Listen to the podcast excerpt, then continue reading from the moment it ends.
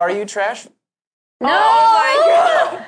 That is such a rough way of, like, oh my God. Entering into the word? Yeah. Oh my God. Well, I said no. I said you're not trash. You said no. So are you trash? No. Oh my God. Okay, wait, let's do a new cut. 3 seconds of like them questioning. I don't know. Am I trash? Let's do a new cut. Am I? Oh my God. I never thought about it, but you're asking a question now. Oh my God. You are not trash. There we go. There you go. Good. There we go. Good. I like it. You said it with a smirk afterwards. You were so pleased with yourself. Okay, so today we are talking about you are not trash. Have you ever felt like basically you are, that your things are totally worthless, you have no fit anywhere, things just aren't working, and it just everything seems super discouraging? Well, today we are going to be addressing in the Word that no, you're not trash to God. God has chosen right from the get-go. Yeah. Take those 3 seconds of questioning that Buddy put you through, and let's just get rid of those right now. No, you're not trash. Those thoughts are trash. Yeah. Yeah. Yeah. Toss those out. But truly, you're not. God does not make mistakes. He also doesn't make second-rate people. There's no tiers of favoritism with him. You are God's design, and he loves you for who you are. And so today we're going to be talking about that in a variety of different ways. But make sure that you share the broadcast, because there is just this thread of deception that people are not enough for God. You know, we just finished a week on righteousness and talking about how God has made us to be righteous. And there's this thread of just deception and lies and insecurities in the world that we're not enough to God, that we're not enough, period, that we need to be better than we are. We need to be better, and God is just desiring something other than us. And so it's this life of continual striving to be something when God's like, you're enough right now. Just relax. Yeah. And today we're going to be talking about that. Yeah. So we last night at youth, we were doing like a Q&A kind of thing. And one of the questions that came up, it was basically regarding insecurities and stuff like that. And the question that you know I brought up, or that Holy Spirit brought up, was, does God make trash? You know, that's fun. I didn't know that. I didn't say trash, but it fits. You know, like I said, does God make mistakes? Yeah. You know, but you know, saying it's pretty similar in concept. Yeah. Does God make trash? Does God make mistakes? And the answer is, you can put in the comments, no. Yeah. God doesn't make mistakes. He doesn't make trash. Yeah. And did God make you? Put your answer in the comments. Yes, he did.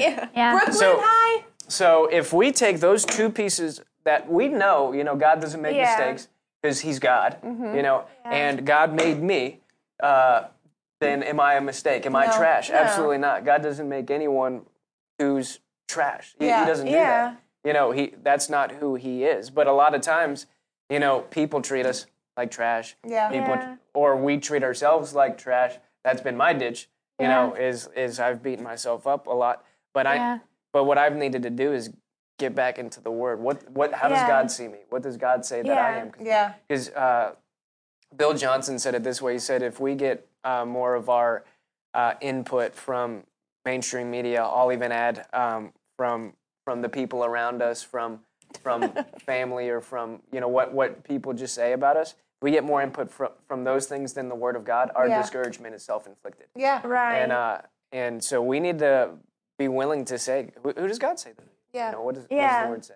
Yeah, and not only does he not create you as trash, and like, okay, I'm not trash, but okay. Like, he has a purpose for everyone, no matter what you came from, no matter, like, what your life has looked like up till this point, whether you felt worthless or not, he has a specific purpose for you to carry out, that he doesn't want anyone else to do but you, specific to you, that he's put in you the skills, the desires, everything in for you specifically to do. So not only did he not just create you at the, you know, the beginning of your life, okay, I'm not trash, but, you know, what am I doing here? He has something specific that he wants you to do. He has a purpose for your whole life. He has a purpose, and he knows what that is, and it is perfect. And it is the most joyful life He has planned out for you a life of joy and love, and we're going to get more into this, but just right out of the gate, that's important to know.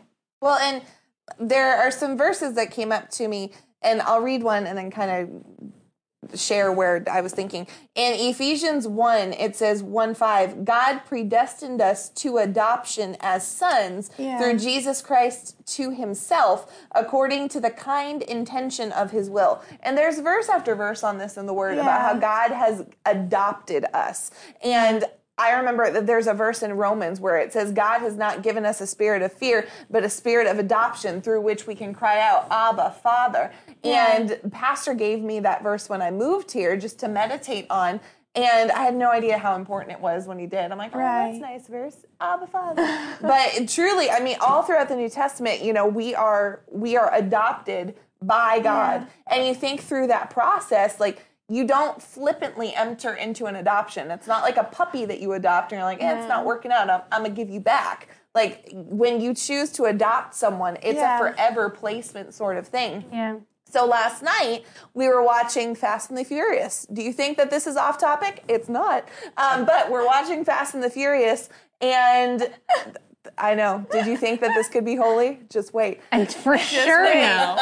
For sure, certain scenes in that movie. For sure, no. If after hearing this, you're like, you know what, I want to go watch that. Don't. You probably know, not certain scenes. But just fast forward. Fast forward. Don't look. So, like, we're watching one of the scenes in the movie, and there's this character in there, and he's kind of a butthead in the movie. And the whole time, he's doing butthead-type stuff. I'm like, I don't like you. You're a bad man, Mr. Vince. You're bad. You just let them know who the butthead was. They will know when they watch the movie. They'll know immediately. It's not a question. It's not a secret. Fast and Furious 5. So he's like this, though, in 1. But so anyway, we're watching, and he's doing this horrible thing. And the premise is that there's this, like, little gang of, like, race car family people, the end. And this one member does this bad stuff against all these other people. And I'm like, kick him out. Like, he's a bad deal.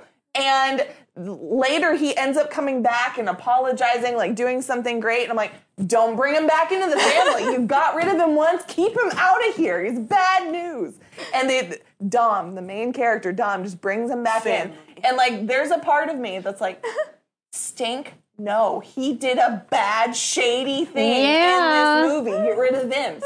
But literally, the character of that is more of God. Like, Dom's character is more of God than my flesh was in that moment. Because my flesh was like, no, get him out.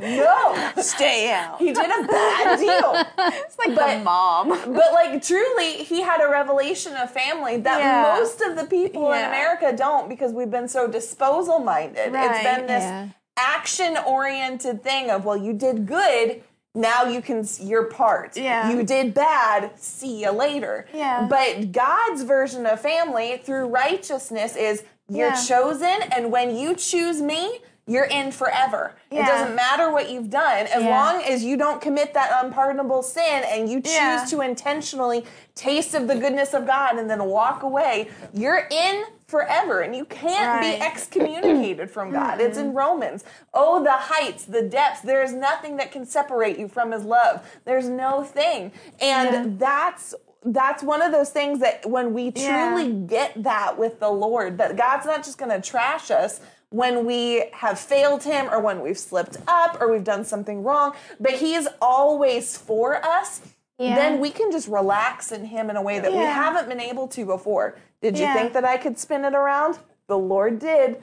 But truly, like, it was a revelation of family. Even in that moment where I'm like, Vince, bad guy. Yeah. The Lord's like, would I do this with you when you've been Vince? I'm like, I don't want to be Vince. I don't want to be. Yeah. Honestly, like, even with analogies like this, like, the Lord...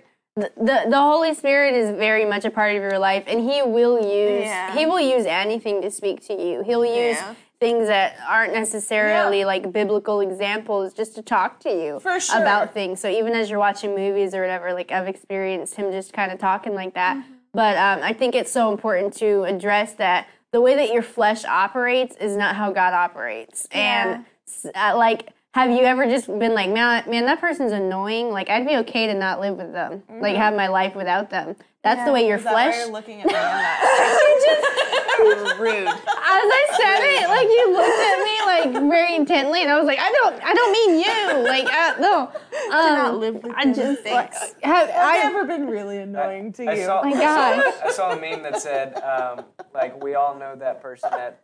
From the moment we first met them, we knew that we never wanted to see them again. Yeah. You sent that name. Yeah. That's true. Anyway. So ahead. That is a part of your flesh, but that's not a part of your spirit. That's not a part of God's spirit. God doesn't operate like that. You after the I wasn't accusing anybody here. But so it's Rachel you're talking about? Oh, I can't talk. Okay. So I'm sorry, this really is truth talk. I'm so sorry. It really is. So it's just truth talk with Buddy.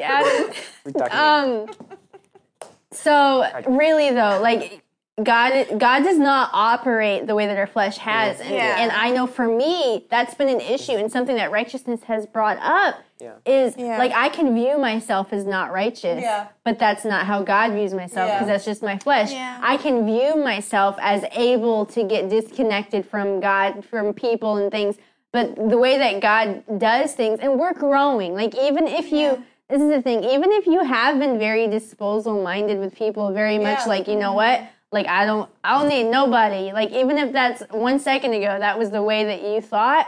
Like, the point of this is we're all growing. Yeah. And we're recognizing that even if your flesh thinks that, that's not what your spirit is saying, that's not what God is saying. Yeah. Yeah. Well, God is a covenant God. Mm-hmm. And we as a society, I don't think, have fully understood that. Even if we've known, like, what a covenant is, I don't think we've fully understood the length that covenant will go to, and we haven't operated that way. It's been very, microwave. Okay, I'm using this. Okay, I'm done. I am in a relationship with a person, friendship, whatever, family. Oh, they did me wrong. They're gone forever. They're dead to me. And that's kind of how society has been lately. And God's not that way. God is very covenant, and you can see it all throughout the Word. He makes covenants with people, like Abraham, for instance, and he never breaks that. A covenant is never broken, never. And he made a covenant with us. He wanted us in his family more than anything. And it was worth it to him for the price of Jesus, even if it was just for one person. And that's the thing that gets me like, okay, like, he gave Jesus for everyone. But even if it was just for you watching, even if he could only get you and his family, it would be worth it to him to give the price of his son. And that's what you're worth to God. You're worth the price of his son to him. That's how much you mean to him. And he's covenant. So you don't just mean that to him today and then, you mess up tomorrow and it's, no, they don't mean that much to me anymore. Oh, well, that's not how God is. That's not his character. That's not his nature. And if you're questioning, like, well, maybe it is his character and nature, the word will prove that that's not his character and nature. Honestly, even with, like, your flesh, like, being annoyed with people and stuff, I know that my flesh has been at times annoyed with people. What? So I've expected other people to be annoyed with me. And then I've also expected God to be annoyed with me. And I'm filtering literally, in those moments, I filter literally everything through the perception of the flesh. But especially when you're in covenant with people, when you're in the Word, when you are growing and maturing, like God's going to place you with people who are there to be iron sharpening iron. Yeah. When you're in the right circles, God's not just going to set you in an atmosphere where just like, it's just chaos. Like like when he placed me here, he placed me with people who were in many things much more mature than I was. Like we were joking the other day about when I first moved here, I had a moment where I was really rude to Barrett. And I remember instead of Barrett like reacting with her flesh back, She operated in so much mercy and was just like, are you okay? Like, instead of being like, don't talk to me like that, she was legitimately like, are you okay? And I that was beyond where I was at that moment. Yeah. So I didn't expect that from her. I expected her to respond because I was responding in my flesh. I expected her to respond in her flesh. But the truth is, God's going to put people in your life who are higher than you are, and they're going to have a grace, they're going to have a mercy to love you, and you can expect that. You can expect love from God and through other people. And does that make sense? Yeah, no, for sure. And it's one of those things, like I was talking to somebody yesterday, and I've been this way, like when you're with people, as we're called to be, like, for anybody who's like, I don't like people. Well, that's really not the lifestyle of the word. And I'm really sorry. You're going to have to come to terms with that at some point. But you're going to be around people. Yeah. All right. There's some scriptures that are very pointed in that direction. No, you're good.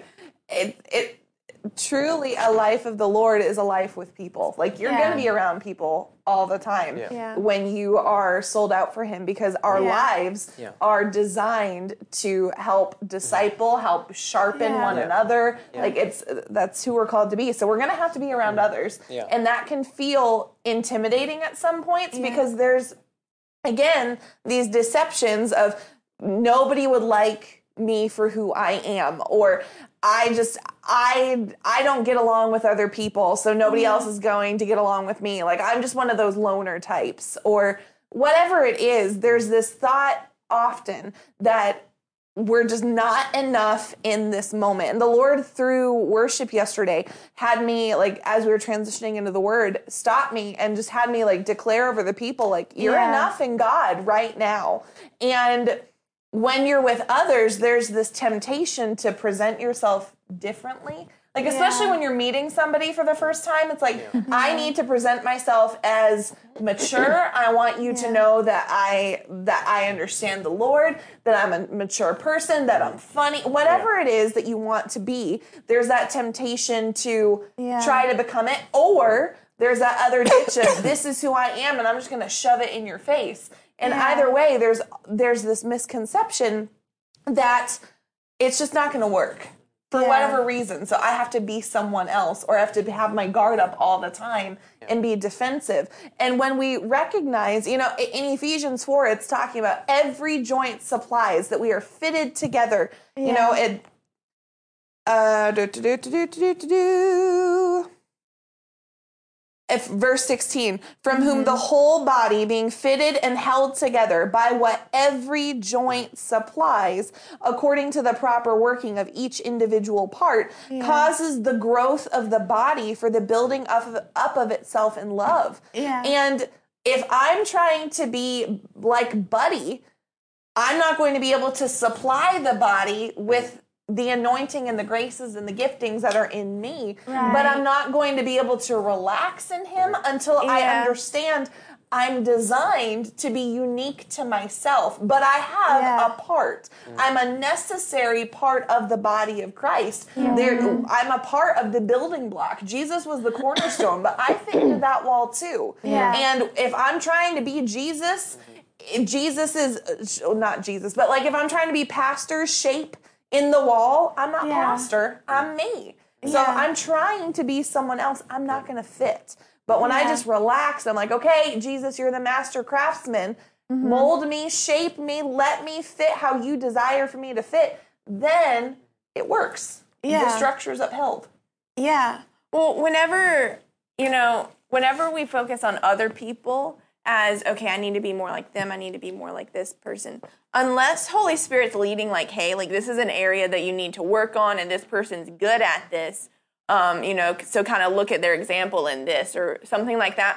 Unless Holy Spirit is specifically leading, and and you've sought wise counsel, and wise counsel says, yes, like, you should look to this person as your example and stuff in this one area, that's, unless Holy Spirit's bringing it up specifically, that's the flesh, and that's never going to lead to triumph. It's never going to lead to growth.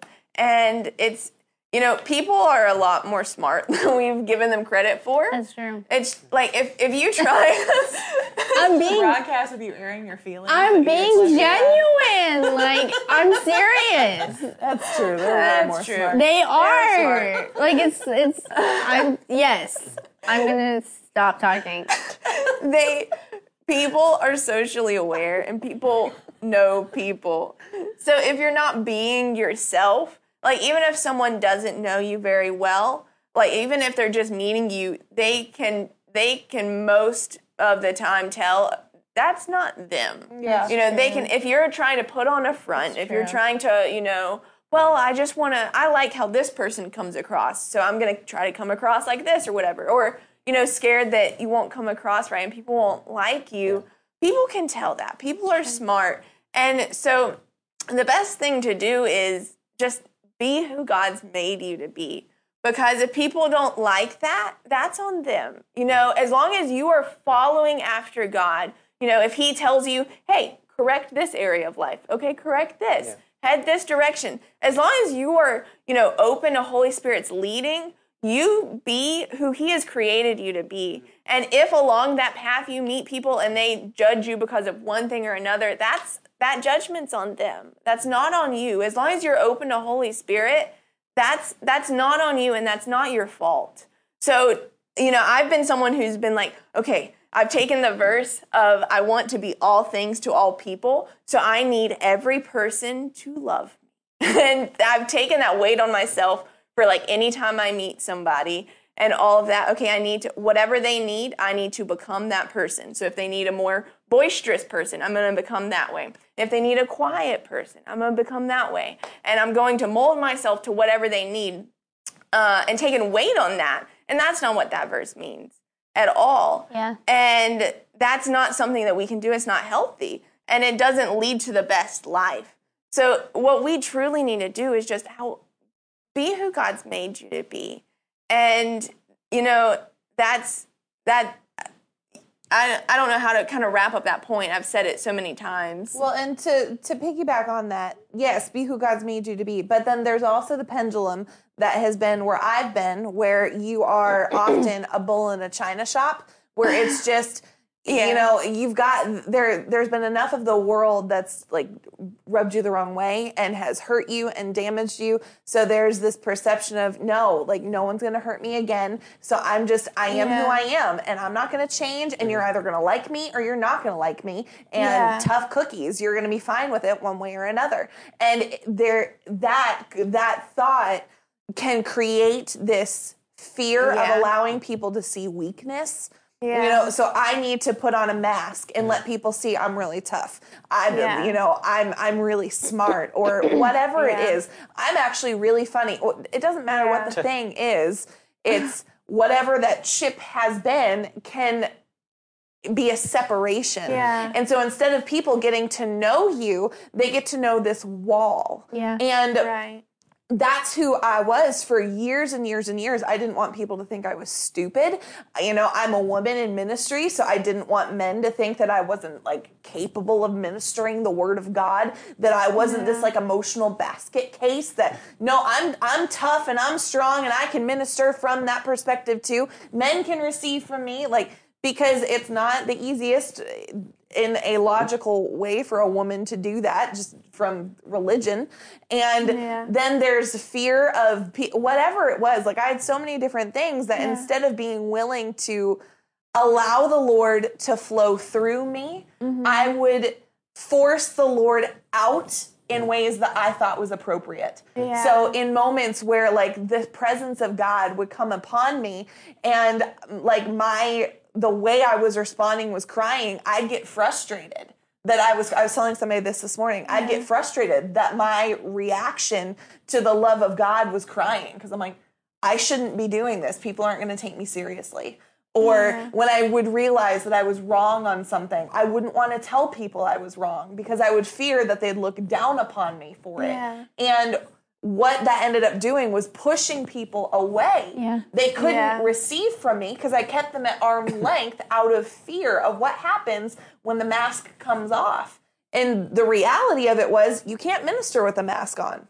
You can't do it. Nobody's going to receive from a fake person. And when I started to recognize my righteousness and get an understanding of it, I stopped caring. I was like, whatever. Like, Lord, if you want me to change, I'll change. You want to correct me super publicly? have at it. And it has happened. And you want it to be done on a broadcast. Cool. Let Pakistan see. Like, it's fine. But it's allowed me to have a depth of family that I hadn't had before, because I was willing to say, I don't need to be fake. Yeah. I don't need to force it. It'll be okay. Yeah. Brooklyn said, which you kind of answered it, but she said, love your transparency in this. How did you grow in this area? So you said in your righteousness. Well, and I honestly, mine was, we have a leadership training where it's growth either happens through revelation or crisis. Mine came through crisis, so let today be revelation. It was really when George and I got married, I had all this crud that I didn't even know was there. Like, what I'm saying I was doing was not knowledgeable to me. I was not intentionally thinking, goodbye, everyone else. I'm going to guard myself. It was so natural to my flesh to do it. I didn't know until I was married. And then arguing every day, crying all the time. Like, it was bad. And I didn't know why it was happening. I'd literally have these moments. I had depression that was there. I'd have these moments where it was like I blacked out almost. And, like, I'd get so angry that I could not comprehend how A turned into Z. Like, I didn't know how we'd gotten there. And it was all of this junk that had just been buried and was bursting up like Old Faithful. And what had to happen was George and I sought out wise counsel from pastors. And they saw me at rock bottom. Like, it was bad. Like, I was so, so special. But they saw me and they didn't quit. Like, I had to allow them to see me in order to fix. Like, step one was I had to want help. Step two was I allowed them to help me. And then step three was I had to let them see me. Yeah. So as we're going through this process, like, they heard the worst parts of my flesh. They heard the worst parts of my thoughts. Like, all of it, they got to see the cruddy stuff I was doing, like the attitudes I have, and they never ever stopped loving me. The family didn't change. Like, they poured into me. They loved me the exact same way. And when I got to the other side of it, and the Lord, like, had removed that from me, the oppression had broken, the clouds moved, I realized we just went through something and that didn't shift. Like, that family stayed, and it allowed me, at the leading of the Lord, to do that with other people. Yeah. Like, these three right here, they're some of the people that are closest to me because I've allowed that. I trust them, and I'm not concerned about it. But I had to go through that crisis, and that crisis led to revelation of, if I can have this level of unity with these people, I can have it with others that I'm planted with and that I'm called to in the same way. Does that make sense? So really what one of the big things for you is you needed someone who could see what you couldn't see to kind of put the finger on it. And you had to open yourself up to be willing. And I'm saying this because, you know, I've been there. Like, I had to be willing to be like, I don't see that. Yeah. But and I'm speaking of pastors, right? Like, pastor saying, hey, this is something that I see. Yeah. And I honestly couldn't see it. But I had to open myself up to receive that and to be like, all right, Lord, help me see it. Yeah. And then the Lord's helped me see it. And it's like, oh, great. Yeah. You know, it's actually there. And it's and I need to fix it, you know. But how would I ever fix it if I never knew it was there? Yeah. And that's why it's important for us to have those shepherds that are looking and overseeing our lives, especially ones who operate in love, which love keeps no record of wrongs. Yeah. And this is kind of what's kept coming to me is I remember reading in one of Dr. Rodney's books about seeing Jesus as he really is. And he mentioned in that book, you know, he brought up the phrase, what would Jesus do? And he says, instead of bringing up that phrase, we should actually be asking, what did Jesus do? Yeah. Because... And I've seen this even in myself. A lot of times what would Jesus do is exactly what my flesh would do, right? Jesus would do what I think he would do. You know, like we'll ask the question. We'll just throw our own bias and our own feelings into the mix and say, Jesus, well, if I'm angry right now, well, Jesus flipped the tables. And so that's what I should be doing. You know, so like thinking what would Jesus do? Usually there's a bias in that because like I could bring up a couple examples, but I'm not going to. But a lot of times, what would Jesus do is what would I do? And we shouldn't be asking that question. We should be looking at what did Jesus do? What did Jesus say? Yeah. And looking back at his life and what, you know. Did you hear that? I think that was like a... Did your cord knock your cord in? Yeah, that was my cord. Okay, praise God. I thought the chair was about to collapse imminently, like any second. I was just kidding. I said, would you break? But I was just kidding. I knew it was nothing. But you know, in those situations, a lot of times, again, going back to what would Jesus do, a lot of times we think Jesus would do what I would do in this situation. Yeah. So if I've blown people off and then I mess up, oh, no, now Jesus is going to blow me off. Yeah. Oh, this person... you know, did something again for like the fifth time, like to me, you know, oh, well, I would have blown them off at this point or, you know, thrown them off to the side. So, oh God, I just like, I'm praying right now, you know, oh God, I just messed up again. You know, he's not going to want anything to do with me now. Yeah. And so a lot of times we attribute, that's why we think we're trash because we've treated other people like trash for doing the thing that we're doing, you know, like that whole judgment. You know, teaching that we did. If I'm judging people, I'll find myself actually doing the exact same thing. And so a lot of times we think that's the way God looks at us. But what did Jesus say, right? When Peter said, how many times should we forgive our neighbor? Yeah. And he said, up to 7 times. Like, that's a lot, you know? And she said, no, 70 times 7, you know? Yeah. And so, like, that reveals his character. Like, like Jesus, like, I can mess up whatever 70 times 7 is. And like times, and more than that, he's making a principle. He wasn't saying once you reach like 490, whatever the number is, like you can unforgive now. Yeah. You're like, I'm done with you. No, like he's just making a principle. But like, for example, 3 of the last 4 Sundays, I made the same mistake. Pastor called like, fun. I made the same mistake. And we're laughing because all of us have done that. Yeah. Yes. And so. Yeah. Yes. And so I'm not talking about like last year there was 3 out of 4 Sundays. I'm talking about like yesterday I was talking with Pastor, right? Making the same mistake again, and I'm like, well, this is like strike 3, you know, like I'm fired. And like I'm like beating myself up. I'm like, I should have fixed this by now, you know? And it's been 3 weeks, but you know, like I'm like, I should have fixed this by now. I should be able to you know, whatever. Yeah. And Pastor's just like looking at me and he's just like, you know, love, which keeps no record of wrongs. Yeah. So if love keeps no record of wrong, you're not keeping up a number anyway of you know, oh, it's been 17. Yeah. That's not what love does, and God is love. So honestly, like I quote that scripture all the time. Like anytime I'm bringing up some mistake that someone's made in the past, I need to ask myself, am I keeping a record of wrongs? Yeah. You know, or am I just looking at, hey, this is something that we can fix, you know? But but this is like the 3rd time that I made the same mistake. And Pastor's saying like, because I'm making the mistake, I'm hurting myself, you know? Yeah. And Pastor's there, he's like, I'm not mad at you. And I'm not upset with you. You know, he's like, I don't want you to hurt, you know, to be hurt. I want you to be better. I'm like, me too. I was like, I want to be better too. Yeah. But you know, I saw like his heart, and I made the same mistake 3 times over the last 4 Sundays. Yeah.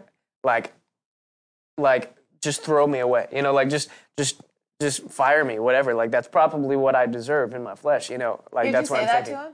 Huh? No, I didn't say that. Oh, I for sure said that to him. Oh, really? I'm like, just be done. Like, just kick me off. He's like, no, Barrett, that's not, is that you or is that the Lord? I'm like, I don't know, I'm just bad. But like in the background of my head, though, I'm like, I just, like this, like I would, if he fired me, like it would for sure be justified in my head, you know? Yeah. But that's not Pastor's heart. Yeah. Like, he's so patient and like it was in that I could actually see the heart of God, you know, through him of like, God just wants us better.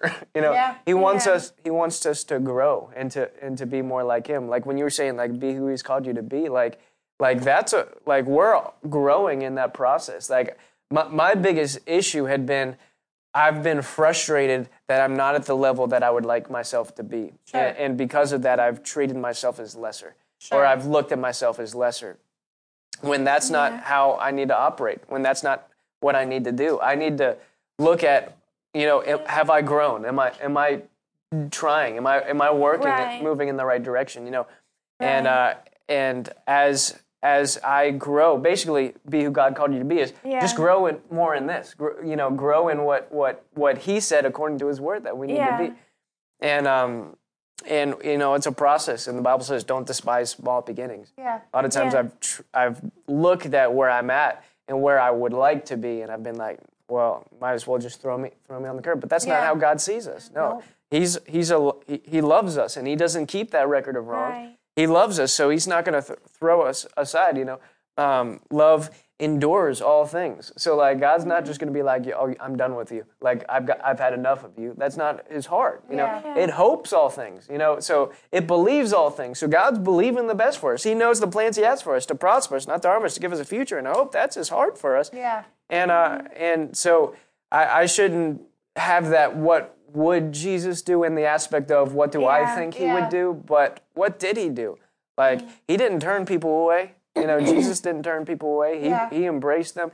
Jesus didn't say, "Oh, well, you messed up so much, you know, so I'm not going to heal you this time." No, if you come to Him in faith, He'll heal, you know. Yeah. Like, "Oh, you know, Peter, this is like the 5th time. Just shut your mouth." No, like, Jesus showed mercy, like, even to Peter. Like, He addressed the demonic lie that said that Jesus had to pity Himself, you know, "Get behind me, Satan." But literally, Jesus was encouraging him, and Jesus was loving on him. Like, even after Peter denied Jesus 3 times, Jesus was crucified, you know, and Peter is now in this, like, big old guilt fest, probably. Like, I can't imagine what that would be like, you know. Yeah. I gave my...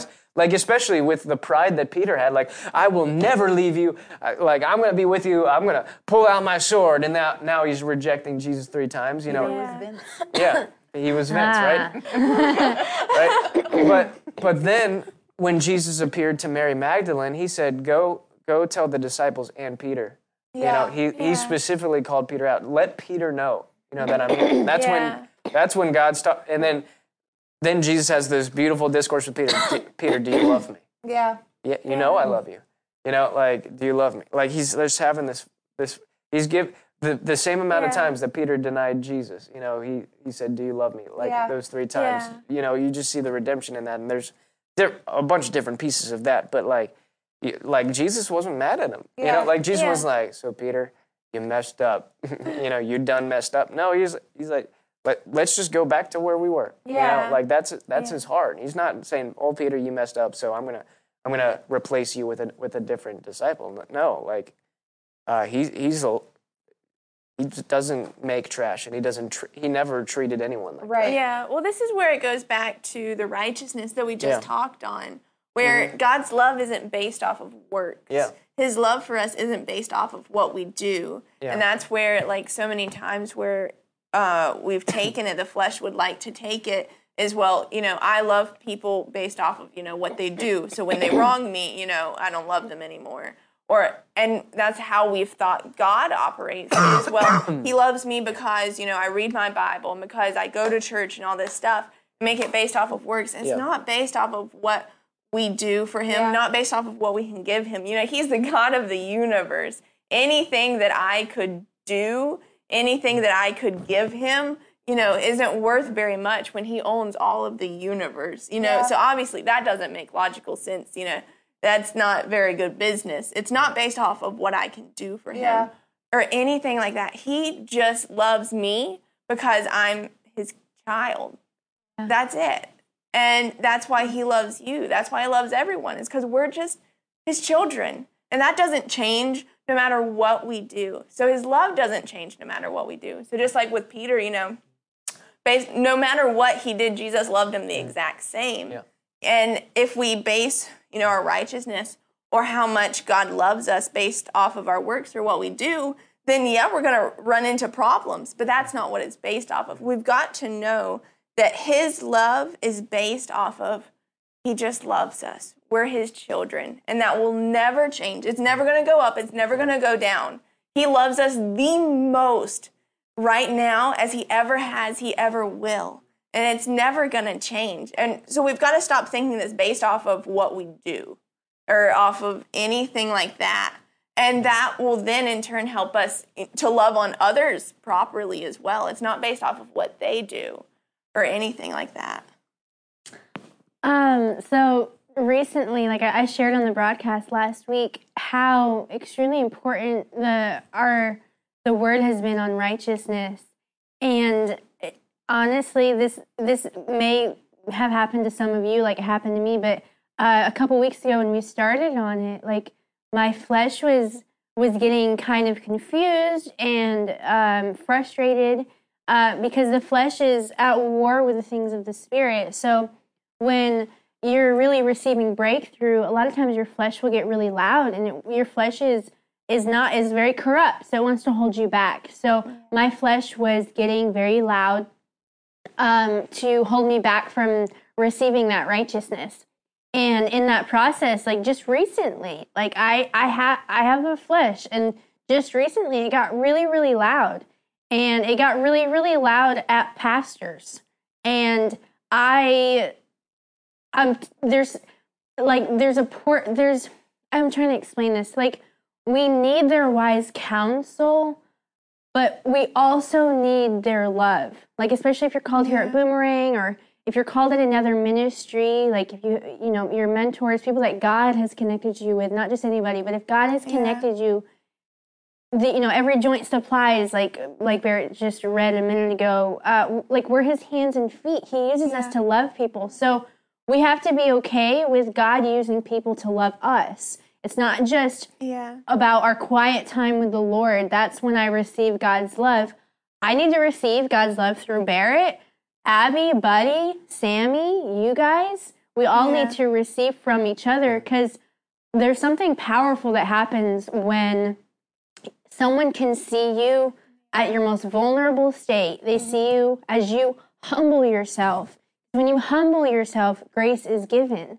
And recently, through crisis, not through revelation, through crisis, I was at a very humbling, I was kind of forced to humble myself, and I was able to see God's love in a different way. Now, ideally, we want it through revelation, and that's why we're sharing it today, so that you don't have to do the stupid things that I've done. You don't have to be a...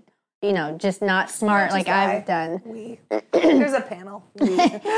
So, like, to help bypass this one section of the stupid things. And it's okay to need God through people. Like, you need that, like, you're the body of Christ. And just to be honest, like, recently, what really meant a lot to me was pastors seeing me at a not great place and being like, I believe in you. Like, but if we don't humble ourselves and make ourselves vulnerable, we know, okay, there's a part of me, not with everybody, with specific people that God has placed you with. Like, I'm talking about, like, especially leadership, to be like, to go to them for help, them to see your flaws and say, I believe in you. But if we have walls up and we're hiding, then it's that humility isn't given, that grace isn't given. But through crisis, I've gotten through to these places, and I'm telling you from experience, like when they say, I see all of this and I still believe in you, like that, there's something so beautiful and powerful in that, and that's for everybody. It's not just for girls. It's not just for women. It's for men. Everybody, and Pastor has said this. Everybody just needs somebody to say, "I believe in you." For sure. And that's not a bad thing. That's how God designed the body of Christ. We all need somebody to lean on. I knew you were going to say it. Like, I knew in my knower that you were going to say it. So you're saying it was the Holy Spirit? That's not what I'm saying. I think it could have been like... It came up in the Holy Spirit. You were going to say it. As soon as I saw your eyes, I was like... Mm. It was like a warning. Yeah. I was like, do it. Well, I was going to say, and you kind of brought it up, this isn't just for women, this is for men too. Yeah. Like we're talking about, receiving love. We're not trash, having a strong identity and stuff like that. And honestly, I would say men are worse at that than women. And I can say that because I'm a man. Well, because we have this big bravado, like manly thing where if I show any sense that I need help, then I'm a terrible man, and that's not manly at all. That's actually like reading the word what a man is. A man, yeah, we're supposed to be strong. We're supposed to be courageous. We're the passage that comes to me. Whenever I look at what the definition of a man is, it's in 1 Corinthians where Paul says, he says, be on the alert, be watchful. He says, stand firm in the faith, act like men. And, and so how do I act like men? Let all that you do be done in love. That's really the definition of what it means to act like a man. Let all that you do be done in love. And, and so I have to be, as Paul said, who was a man, rooted and established in love. Yeah. And, that doesn't sound very manly. It doesn't sound very strong and masculine to reach out and be like, I don't know what to do in this situation. But that's actually one of the manliest things that you can do. Yeah. We need people.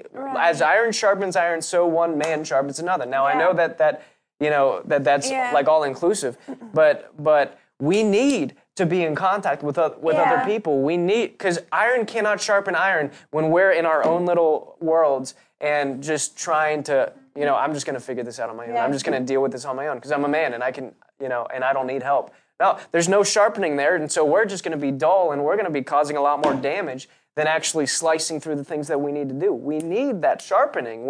Are you enjoying this? Mm-hmm. Which means, essentially, we need friction, we need someone to say, hey, you're missing it in this area, and we need to be humble enough, not in prideful manhood, of just, you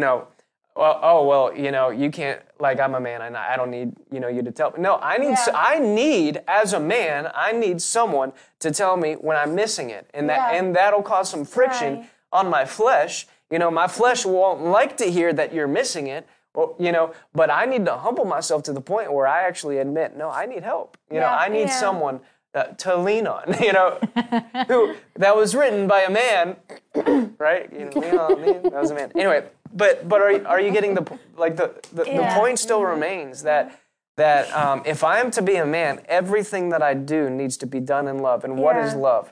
What does it mean to do something in love? I need to do it God's way. Yeah, right. How did God say that I should do this? Jesus said, this is love, to obey my command, to do what I said you need to do, which is, I need fellowship. I need to sharpen. Because I cannot sharpen whenever I'm trying to just figure it out on my own. And to clarify, the reason I was smiling and Buddy's like, you're enjoying this, is because I believed, I knew from Holy Spirit that you'd have something for the men. So it's not men are getting corrected. No, it's like, I'm excited that the Lord has something specifically, because that's... Yeah. Hi, Rachel, I love you. Rachel just got here. Hey. But, Brooklyn said, what is love? That's where I was. That's 100% where I was. Well, and when you were talking earlier, after Brooklyn asked like how to kind of walk some of this stuff out, one of the things that had come up to me, and you touched on it, and you just elaborated on it, we're not designed to do things alone. Like, we need other people in order to do what we're called to do. And if we're just fearful of people or prideful and think that we don't need people, we'll never accomplish anything that we're called to do. Because what does the enemy like to do? Think just strategically in the animal kingdom. How does a predator get its prey? It isolates it. It gets it by itself. Well, the enemy works the same way with us. He tries to get us by ourselves. We can even be surrounded with other people, but if we're not engaged in receiving from the other people, we can still be by ourselves in our own mind, surrounded by other people. Yeah. We're not receiving from them. Yeah. Well, go to an airport, right? Like, you're around a lot of people, but you're in your own little world. Yeah. So it's not just, I'm around a lot of people, so I'm having fellowship. not necessarily true. Yeah. Well, and the Lord knows that. That's why when you look at the very beginning of how the church was created, they were together all the time. Mm-hmm. Because by God's design, God doesn't want us picked off one by one. Yeah. He knows that in the cluster, in the company, in the body, there's a strength that comes around. Because if I see, like if Markie sees me with just crud on me, she's not going to just be like, oh, well, Barrett looks like she's having a real crappy day today. Bye, Barrett. See ya. No, she's going to come over and she's either going to ask me how I'm doing or just pour into me because she loves me. Like when you're truly in a family, you're not just going to watch a family member suffer and say, ah, good for you. Suffer. And then later I'll come help you. Like you just sit there a while. That's not how God works. Yeah. And what just came up to me is it's not right to judge people based off of the actions of other people. Sure. So if you've been around people where we're on planet Earth, we have experienced people who not just have a flesh, but are living by their flesh, who are deceived, who may not realize what they're doing. Yeah. They have done it wrongly. Yeah. But that does not mean that we need to judge, especially the people God's placed in our lives, because other people have done it wrong. Yeah. Like those walls need to come off because it's keeping us from love from each other and also the Father's love through each other to us, which we need. Well, and one thing that I, like you touched on this, and I'm not at all contradicting what you said. It's accurate. But I have taken what Markie was talking about, like, you know, go to leadership with issues. I've taken that to a fault where, like, if I was having a bad day or something had come up or whatever, I would only talk to Pastor Brian, Pastor Nicole, or George in the end. Like, the end. And everyone else would be like, see ya. Yeah. And I remember, again, the Lord uses Abby. Go, Abby. But the Lord will use Abby in my life to sharpen me in ways that have caused friction. And not me. No. No. Just me. Just you. Whoa now.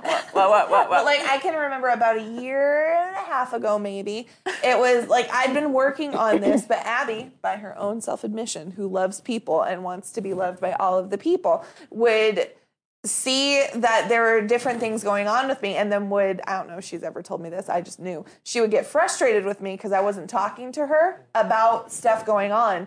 And then it would frustrate me. I'm like, I don't need to talk to you, Abby. I need to talk to Pastor Brian right now. And it like created all of this like tension, whatever. And I realized like I was talking to the Lord one day and just seeking wise counsel on like what to do. And honestly, what the Lord brought me to was, it's not that you share every single problem with everybody around you, but there's a supply that comes from other people. Yeah. And so when I just stopped worrying, it really just comes down so much to fear. I'm not using God's chain correctly. Like I have leadership. I can only talk to leadership. God does not want you to be so tense all the time. Yeah. He wants you unwound. Like, he just wants you to just relax and rest and get out of our stinking heads. Like, it's okay if we make a mistake. It's okay if we overshare once. Right. Like, it's okay if it happens. The Lord's fine.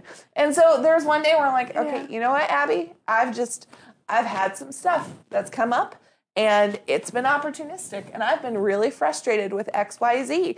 And this is where I'm at, and there you go.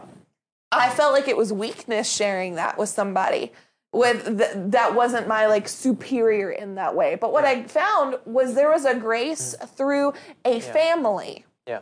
Not just the pastors, not just the spiritual parents, but a family. Yeah. And when I recognized that, it was, duh. I preach this, like, duh, that's how it works. And it's it stopped being so tense of, I can't talk to other people. Yeah. I can only talk to my leaders. And what happens if I can't get to my leader? And I don't, just relax. Yeah. More than anything, like, if there's, like, one thing that I could encourage you, just don't hit your knee like Buddy. Just relax in the things of God, and it'll be okay. And, like, this is like a small point, but you kind of shared something that would be good because I feel like some people would be like, well, I don't want to make a bad confession if I'm bringing something up. yeah. To someone. I'm glad that you are. And not making a bad confession. I'm glad that you're elaborating. Yeah. Well, because what you said was great. You know, like, yeah. And what pastoral, because, like, I don't want to be like, oh, well, I'm having all these issues and like, I have this sick, you know, like, a lot of people are like, I don't mm-hmm. know how to bring it up without confessing all these issues, mm-hmm. like, over right. myself. And what you said was great. You know, there have been some opportunities, you know, which, according to our leadership, you know, thing is issues and problems are just opportunities. But what does that mean?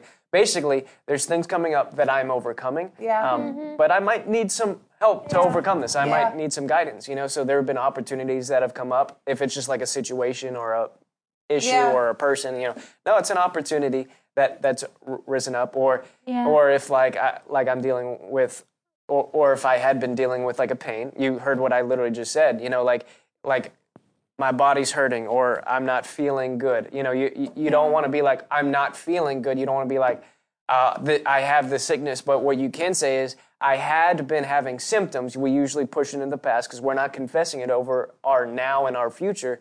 But these symptoms had been trying to attack. Yeah. But I'm believing that they're going away. You know, like there are ways, usually bringing it into a past tense thing. Yeah. Like these are things that had been happening or these opportunities had been, you know, coming up. We're not confessing it over now, and we're believing that we're overcoming those things. Yeah. But there are times when we need to say, hey, I need someone to come into agreement with me. Yeah. Like these opportunities had been come up, and I'm not believing for them to stay. Can you come into agreement with me? Can you pray with me or pray for me? You know, there are ways to bring those up without confessing death. Well, everything's just terrible, you know, or right. and sometimes we don't want to be the person who's always having issues, you know, but it's good for, but honestly, if we continue to reach out, those issues should dissipate. Yeah, they'll dissipate. You know, the more we reach out and the more we gain help and the more we have people coming alongside of, those things should dissipate. Now, if you're watching, you're like, well, it doesn't seem like they're dissipating. Well, just reach out, you know, like let that, because that sharpening, what's the purpose of the sharpening? As we're sharpening ourselves, now we're becoming more and more equipped that when those things come up, we can slice them out a lot quicker. Right. And it goes back to like the don't despise the small beginnings aspect of it. You know, we're growing and as time goes on, if we continue to give ourselves to these things, we'll be able to handle these things quicker and quicker and quicker. And you're like, well, I've been dealing with this for like a week now. It should be gone by now. Well, just surround yourself with people. You're going to grow. You're going to get better. It's going to get better. Yeah. That's what Pastor says all the time. It's going to work out. You know, it'll be good. So don't get frustrated with, well, I don't want to bother people with all my my stuff. No. Yeah. I've been these things have tried to come against me. I just want someone to agree with me. Yeah. And just being willing to do that, like, will help. Well, and Buddy did something awesome today. I'll let you share however much of that you want to. But Buddy did something phenomenal today in allowing just family to help, not with something that he couldn't do on his own, but just, you know what, there's a strength that comes with people. And it's not, as whatever aspect of it you share, great. If you've ever heard of the Emotional Intelligence book? Yeah. It's a very challenging thing. And shows me many opportunities for growth. And so I was asking for help. Yeah, well, he just asked, like, if we saw him doing an action, like a specific thing, he's like, I want you guys to help hold me accountable to break this habit, basically, is what it is. That could have just been something that was he and Pastor. That could have just been something that was he and Holy Spirit. But instead of just relying there, he entrusted to people that he's with a lot who see things not better, not worse, but just differently than he does. Yeah. Who can help expedite that process. Yeah. And that's ultimately what the word does. You know, that's why family is important, because one can put 1,000 to flight, two can put 10,000 to flight. When you have other people with you, you get the job done quicker. Like, it's not that you can't accomplish a task by yourself, but you're called to be fruitful and multiply that fruitfulness. Yeah. So Buddy's going to be fruitful as he pairs up with Holy Spirit anyway. Yeah. But now that he has allowed the Holy Spirit and other people to then help him accomplish his task, that thing's as good as done. Like, it's as good as done. It's as good as changed. The habit's not going to take anything to retrain. It's going to be so easy because he's allowing the grace of God to flow through other people. It was phenomenal. But you know what he's also not doing? Hyper, like, crazy about it in his head. Like, it's not like, I have to do this, I have to do this, I have to do this. No, he's relaxing in it. It'll be okay. Yeah. It's, I've done this for years up to this point. Nothing's broken. It's okay. Mm-hmm. And we're going to, the Lord and I are going to work it out together. Yeah. That's what I mean by, like, not, like, crazy oversharing, like, not beating yourself up if you say a word wrong. Like, even in what Buddy just said, phenomenal. Implement it. But even if, like, you were to mess that up and, oh, no, what's the word Buddy said to say instead of problems? I can't say problem.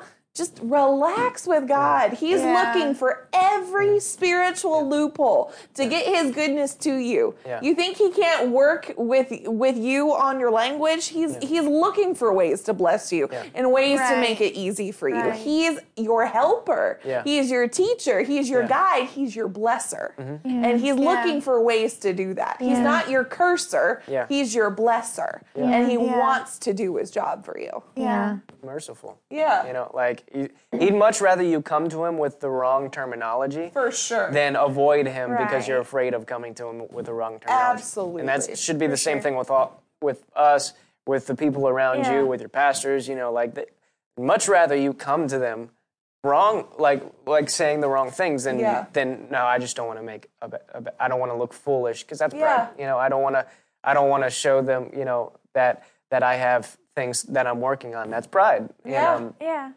and I'd much, like, this is the illustration that came to my mind, but I would, it's basically like there's two kinds of people. Like, if you have a booger in your nose, like. I knew it. You knew I was going to go with the booger? I knew it was going to be something bodily. Well, you saw my smirk. So, gross. So, but there's two kinds of people. There's the people that, if you gotta, like, if I were to see someone with a booger in their nose, like, I gotta ask myself, would I tell them or would I not? And it really depends on the person. Like, Rachel Wright is in the room right now, and that's when Rachel started laughing. Well, she's been here. She's like, boogers. But I want to be the kind of person where if I had a booger in my nose, I would want people to tell me. But I can actually. You're not someone who would want people to tell you right now? My flesh.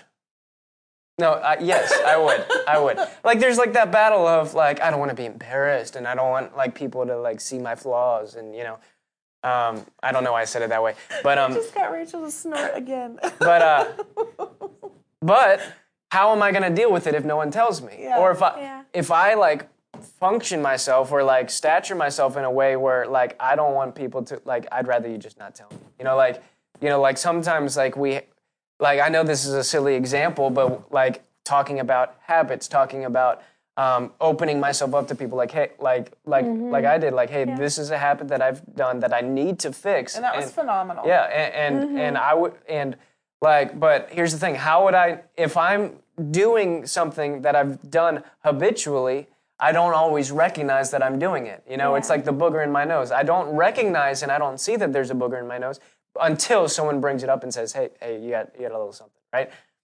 Miss Sherry's cat says that he would tell them. I love you, Miss Sherry. Good job, Stanley. I love you, Miss Sherry. But taking it to, like, a habitual thing, you know, or I need people or a pastor, you know, who can see what I can't see. For sure. You know, I need a word of God that can help me see what I can't see. That's why the Bible says, like James writes it, you know, the word of God is like a mirror. If I come to a mirror and I can see the things that I need to fix, but then I go away and, as James says, and forget what I see, like, what benefit is that to me? Yeah. I need to surround myself with people who will help me see the word, who will help me grow in the word, who will help me be who God's called me to be. Yeah. And I need to humble myself to be able to have people help me with that. Yeah. Yeah. See, Deb says, I would tell you if there was a booger. Thank you, Deb. Would. Appreciate it. That's the truth. Anyway, but I need people. Now here's the thing. I'm not going to say anyone correct me anytime I do something wrong because that can actually be very counterproductive. Like you would if never you, get anything done. Like someone that's would, true. Someone would always find fault because they would think that someone somewhere would be like, you're wearing a black hat today. Shouldn't be black. Wrong. Bad. Yeah. Well, because honestly, someone can hear this and be like, well, I'm going to go around and correct everything that I ever see people do and think that I'm being biblical. That's not being biblical. Don't do that. Going back to the iron sharpens iron, this is something Holy Spirit. Greg said I probably wouldn't notice. Okay. Greg is like 2.5 feet taller than me, so he wouldn't see it if there was one there. Did you guys not get the joke? No. It took me a few seconds. That's actually a great one, Greg. Shade. That was actually really good. I enjoy that. Okay, but very important biblical principle. Very, very important biblical principle that I'm bringing to you guys right now. And everyone's laughing in the comments. All right. Iron sharpens iron. So if I have a pocket knife and I need to sharpen it, sharpen it on the stone. What I would do is I would put oil on that stone, right? Yeah. Oil is necessary, or else I'll chip the blade, or I'll break the blade. I didn't know this. Yeah, oil is important when you're sharpening something, or else it can to keep it smooth and to keep it functioning. So when that sharpening is happening, it needs to be led by the Holy Ghost, right? The Holy Ghost has to be a part of it. If the Lord's not leading me to correct this, I shouldn't be correcting it. True. Yeah. If the Lord is not in it, it shouldn't be happening, right? Yeah. I know, right? It's all Holy Spirit. But the Holy Ghost has to be involved, or else it can actually cause more damage than if I'm just going through and just trying to force a correction and force a growth on someone. It can actually cause breaking. It can cause fracturing that we don't want. Yeah. So the Holy Ghost has to be in it. So I'm not going to go around correcting everything, but I do. There are people in my life that I need to open myself up to because I can go to that ditch where I'm just like, no, I don't want anyone to point out my flaws. I don't want anyone to see things. So I'll put up this wall and pretend like everything's fine, but everything's not fine, you know? Because that's counterproductive, and I'm not allowing the Holy Ghost to do what the Holy Ghost needs to do. Right. Yeah. So I can go on both ditches, but ultimately it boils down to what's the Holy Ghost leading? What's the Holy Ghost doing? I need to open myself up to whatever the Holy Ghost wants to point out at that moment. And if someone's doing it wrong, and if someone's like trying to correct me outside of the Holy Ghost, I still need to open myself up and see, okay, Holy Ghost, I'm going to let your oil come into this situation and show me where I could be missing it and teach me and help me. But ultimately, the Holy Ghost has to be in all of it. Yeah. Holy Ghost, what are you leading in this moment? Show me. Help me to see this. Help me to understand this. Yeah. And the Holy Ghost will do what the Holy Ghost does. Help. Amen. It's funny because something that's really good. Something that's good to just kind of know and remind ourselves is like what you're kind of saying, like, people are, especially certain people that are really close to you, like, they're going to see your flaws. And I think it so often, like, I've wanted to be like that little kid that's, like, playing. Right? The what? You said they're going to see them. Yeah. Yeah. They are. What? There's not an option. They're going to see them. No. Yeah. Not like I can hide it long enough where people won't see it. There's so much that happened right there. The fact that your eyes got bigger, they're going to. I thought you were making a joke. And I was like, I don't get the joke. I don't get it. That's an important point. Well, like, it reminds me of, like, a little kid that's playing hide and seek. Like, you ever see a kid and they think, as long as their eyes are covered and they can't see you, that you can't see them. But it's very humbling to know people can see these things. Like, that's okay. Like, they're... Yeah. So if people around me are, like, you guys know I'm not perfect. You guys have seen my flaws. I can't pretend that that's not true. So I need to, like you're talking about, just relax in it. Like, okay, face reality. People can see that you have a flesh. And the reality is people still love me. People still love you. They can see that stuff. So we don't need to pretend that we're perfect. Yep, we don't need to pretend that we don't have a flesh. We don't need to be that little kid that's like, if I can't see you, you can't see me. Yeah. You see a whole lot of my flesh. Mm-hmm. You see different times where I've done the same thing over and over and over again. But the thing is when you're connected to the right people, There's a supply there of mercy and grace, and there's, through God, a supernatural supply to hold you together. And even if people mess it, even if, you know, if someone doesn't give me mercy and they don't, you know, sometimes we just have to face reality. Like, just be real. Like, we all see each other's flaws to some extent. And wasn't it someone else was saying that earlier? I don't remember who it was. We're talking about that, but like it's amazing to me through crisis how much they've seen my flaws. Like Abby and Eo, like I live with them. Like they've seen me be corrected.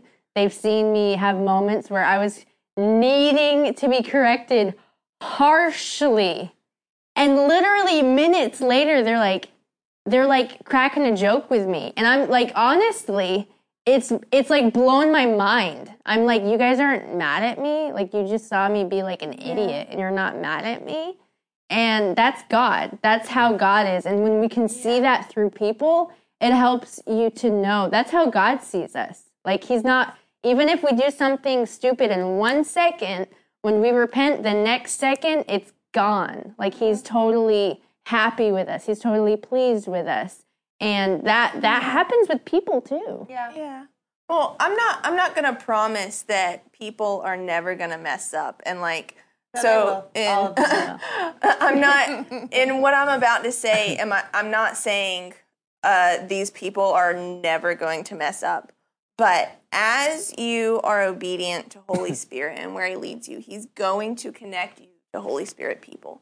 He's going to connect you to a family in Him that are there to strengthen you. You're there to strengthen them, you know, because that's important to God. And in that's where we say, you know, not everybody, you're not supposed to bring like your problems just to everybody, you know, you meet at Walmart, but don't He is. Don't do that. People won't talk to you a lot at Walmart then. Please don't. But He is going to, as we're obedient to Him, He is going to bring a family. And they are there to strengthen you. They are there to support you. And you're there to support them and strengthen them. And, like, just with Buddy's, you know, analogy, you know, as Holy Spirit led, that is the family to support you. That is the family to strengthen you. And as we do that, we're helping, as we open ourselves up and allow ourselves to be strengthened, allow ourselves to be supported, we're allowing them to be who God called them to be. So to deny them of that is to deny them of a part of what God's called them to do. And so I know there's been times where I haven't opened up to people, and because like I've just been, well, I don't want them to deal with this, to my specific family that Holy Spirit's given me, and whether blood or not blood, who He's given me. And I've been denying them of the ability to support me and to strengthen me. And that's what God's called them to do. And that's what He's called all of us to do. Not to say we're never going to miss it and we might never respond in the wrong way or not. We may at times, because we all still have a flesh. But we're called to do this. And as we do this, like, for instance, as we were talking about, you know, Buddy's example of this morning of bringing up, like, being vulnerable and, like, bringing things up, like, even though that was a vulnerability of, like, hey, I've done this wrong in the past, that honestly, like, just because we are, like, that family, like, just using this as an example, since we already have, that helped me trust Buddy completely so much more than I have in the past. I didn't, like, you wouldn't think, okay, like, pointing out a flaw would help, but because he proved that he trusted us enough with something that was a big deal to him, that helped me trust him more and helped me, like, to step into a place that, you know, I'm called to be in, a supporting part of your life, if that makes sense. Yeah.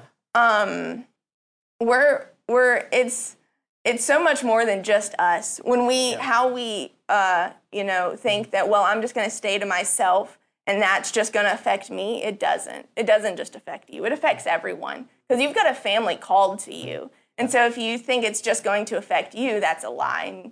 It's not the truth. And hear me out. If you think that what you do to yourself or, you know, pulling yourself away from others, isolating yourself is just affecting you. That's a lie. And you're lying to yourself. It's not the truth. You've got a family who God has for you, whether you know all of them yet or not.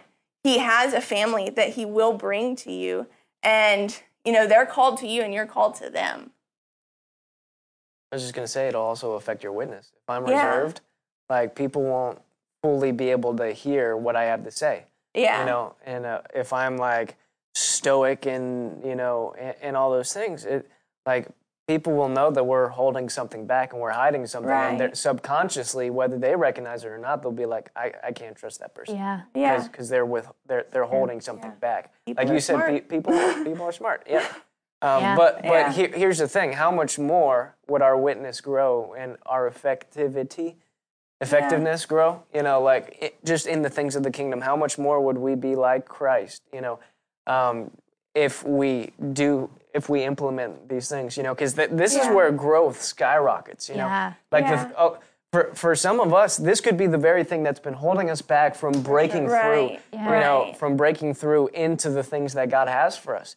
You know, like I need to open myself up. I need to, you know, the Bible says, you know, confess your faults and your sins with one another, you know. Mm-hmm. And there's like forgiveness, there's breakthrough, there's things that happen when we're willing to let God's system play its part in our lives. Because it's not just like a well, you know, we need to be family and we need to be connected. No, this is God's way. You know, this is the and so when I give myself to God's way and to God's system, man, it's going to break me through some things. Yeah, you know, that's going to take me to new levels because the Bible, it requires humility. And those who humble themselves will be exalted. Yeah. Yeah. So you know, I want to encourage you guys watching today, like as you give yourself to the things that we've been talking about, as you know, meditate on these scriptures, as you meditate on these things, and give yourself to them, man, mm-hmm. that could be the very thing that you've been wondering, why do I keep reaching a ceiling? That could be the very thing that'll break you through. Yeah. And so we want to encourage you, man, don't grow weary. And well doing, don't despise where you're at. Just give yourself to the Lord and say, Holy Ghost, what's the next step? Holy Ghost, what do you want me to do? Holy Ghost, where can I grow? How can I grow in this? And he'll help. He'll give you wisdom, and he'll be why? Because he wants you to go through. He wants you to overcome. He wants you to be victorious in everything that you put your hands to do. And this is one of those ways that if I do it your way, I know that you'll help me break through. Yeah. And I'm not trying to belabor this at all. Like, we can wrap when this is done. We can wrap. We can. But the verse that came up to me as you were talking, 2 Corinthians 5, it says, therefore, from now on, we recognize no one according to the flesh, even though we have known Christ according to the flesh, yet now we know him in this way no longer. Mm-hmm. Therefore, if anyone's in Christ, he is a new creature. Old things have passed away. Behold, new things have come. Right. You know, what had come up to me is there's no reason for you to be embarrassed about who God's called you to be because of your past. You know, your past died. Yeah. As soon as you met Jesus, your past died. Like, it's dead, gone, is no longer. Like, it no longer has a power over you. And when you are planted in the place where you're called to be, when you have Holy Ghost covenant connections, those things don't matter. Yeah. And those things can't steer your life unless you give them the ability to steer your life. And so as Buddy was talking, it just, that's what came up to me. Specifically, like, there's someone that I was thinking of that we were talking about their past over the weekend.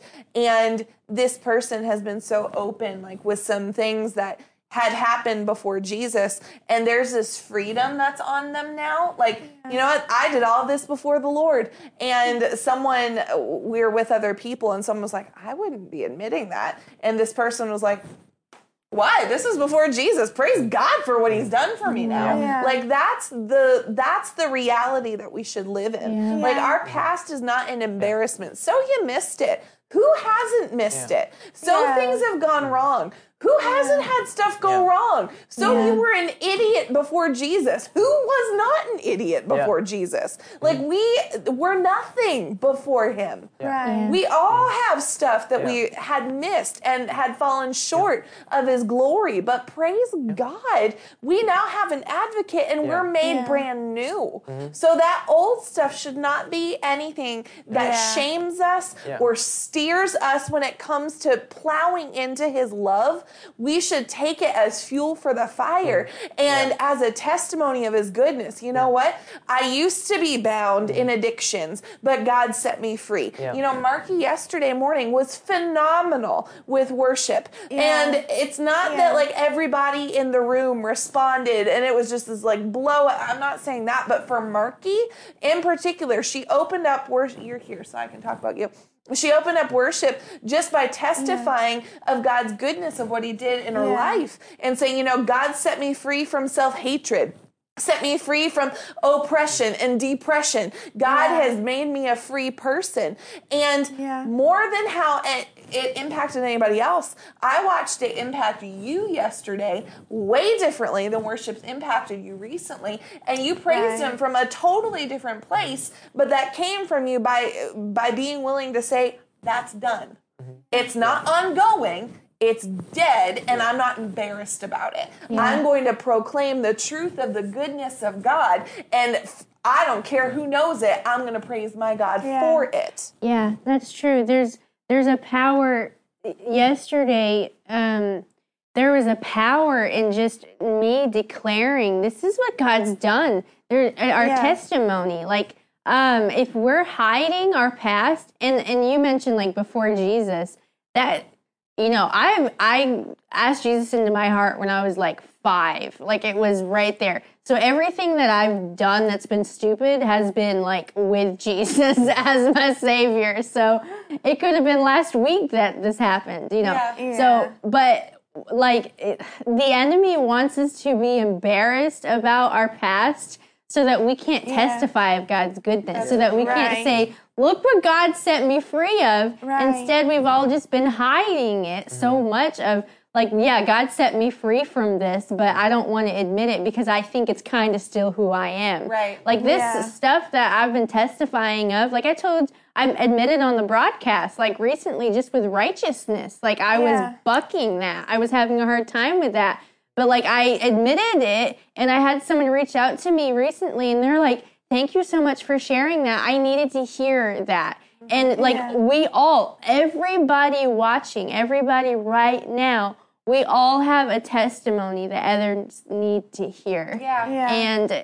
But we have to be able to see our righteousness of that's not who I am anymore. Yeah. Even if it was yesterday, if you repented, it's gone. That's not who you are anymore. Yeah. But there's power in our testimony. Yeah. Yeah.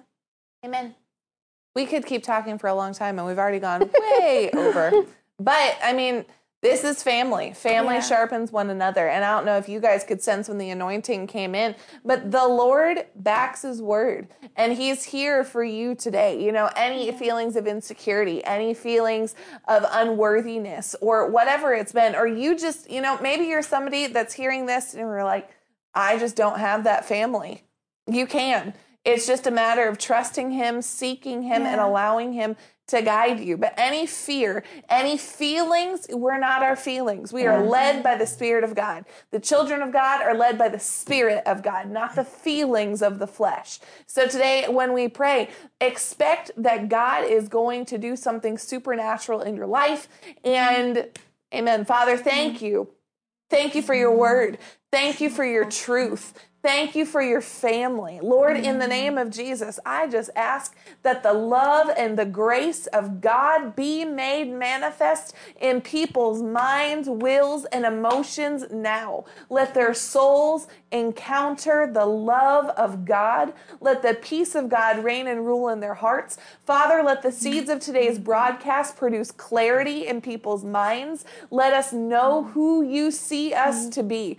Father, for those who are looking for a family of God, Lord, they're looking for their planting. Steer them to the right place. Those who already are planted in the correct place, let the eyes of their mind be opened to truth and let all deceptions fall away now in Jesus' name. Lord, we receive your word. We expect it to produce a harvest, and we thank you for it. In Jesus' name, amen. Amen. Amen. Amen. Well, guys, thank you for joining us today. This has been a good broadcast. If this has blessed you, share it. Spread the word. Honestly, that's one of the ways that you can sow into this broadcast is by sharing the word, getting the word out, because this is something that people need to hear, whether we recognize it or not. This is something that we all need to grow in. For sure. But we also want to let you guys know, we sow this broadcast into you. We don't ask you for a thing. All we ask you to do is be led. Do what the Lord tells you to do. And we want to give you an opportunity. As we sow this into you, we want to give you an opportunity to sow into spreading the word, getting the word out into the nations. I don't know why I said it that way, but I did it, so we're going to move on. But if you want to give, you can go to giveww.org. We got Cash App, Venmo, PayPal. You can text to give. You can give one time, give recurring. We also have cryptocurrency. You can give crypto or NFTs as well. But all of that's on our website at giveww.org. But we wanted to give you that opportunity to sow into the word because we love you. And we know that as you sow, you reap. And so we want to give you an opportunity to reap. Yeah. And by giving you an opportunity to sow. So we're going to pray over this offering to bless it. And then, Amen. Lord, bless every seed that is sown today, no matter what it is, no matter how big or small. Lord, bless it. Bless the obedience. Bless the heart. Thank you that there is a harvest coming quickly back into their hands. Thank you that the harvest is pressed down, shaken together, and running over. Thank you that this is a testimony to them. In Jesus' name. And bless every person who has shared this broadcast, sown it into someone else's life. Lord, bless them for sowing that seed as well. Yeah. In Jesus' name. And bless this word in everyone's hearts. Thank you that it brings a harvest. Thank you that the seed of this word brings a harvest in each and every person's life. Thank you that they sowed their time today, that they sowed their time to listen to your word, to listen to it and take it with humility, to meditate on your word day and night. And thank you that there is a harvest in their lives. Their lives are going up on the increase. In Jesus' name, amen. Amen. Amen. Also, something that just came up to me as we wrap up is if you are in the Albemarle area, in the Stanley County area, or Cabarrus County, you know, all this whole area right here. I praise God I said that right. If you're, it's really high. Your hat's really high in your head. If you are in the area and you are not yet connected to a life group is designed for family. It's for this connection. So if you're hungry for connection, for family, reach out to what is the best way for someone to find out about life groups? I can email hi@whatsright.com and we'll get information to you. Yeah, do that. Get connected to a life group and family. So, any other announcements? We have here at Boomerang, we are going to be having a family cookout on July 24th. So come be a part. We are going to have hot dogs. People bring sides and desserts. And let me tell you, people at Boomerang can cook. So come. It's going to be so much fun. July 24th after church. But you don't just wait till after church. Come hang out with us that day because it's going to be child dedication. Pastor announced yesterday, wear comfy clothes. So I mean, don't take that like to an nth degree. Like, don't come in like weird pajamas. But I mean, come comfortable. It's going to be so much fun. It's going to be great. And then afterwards, we're going to have our family cookout. So come be a part on July 24th. Yep. Amen. Well, we love you. Bye. Bye. Bye.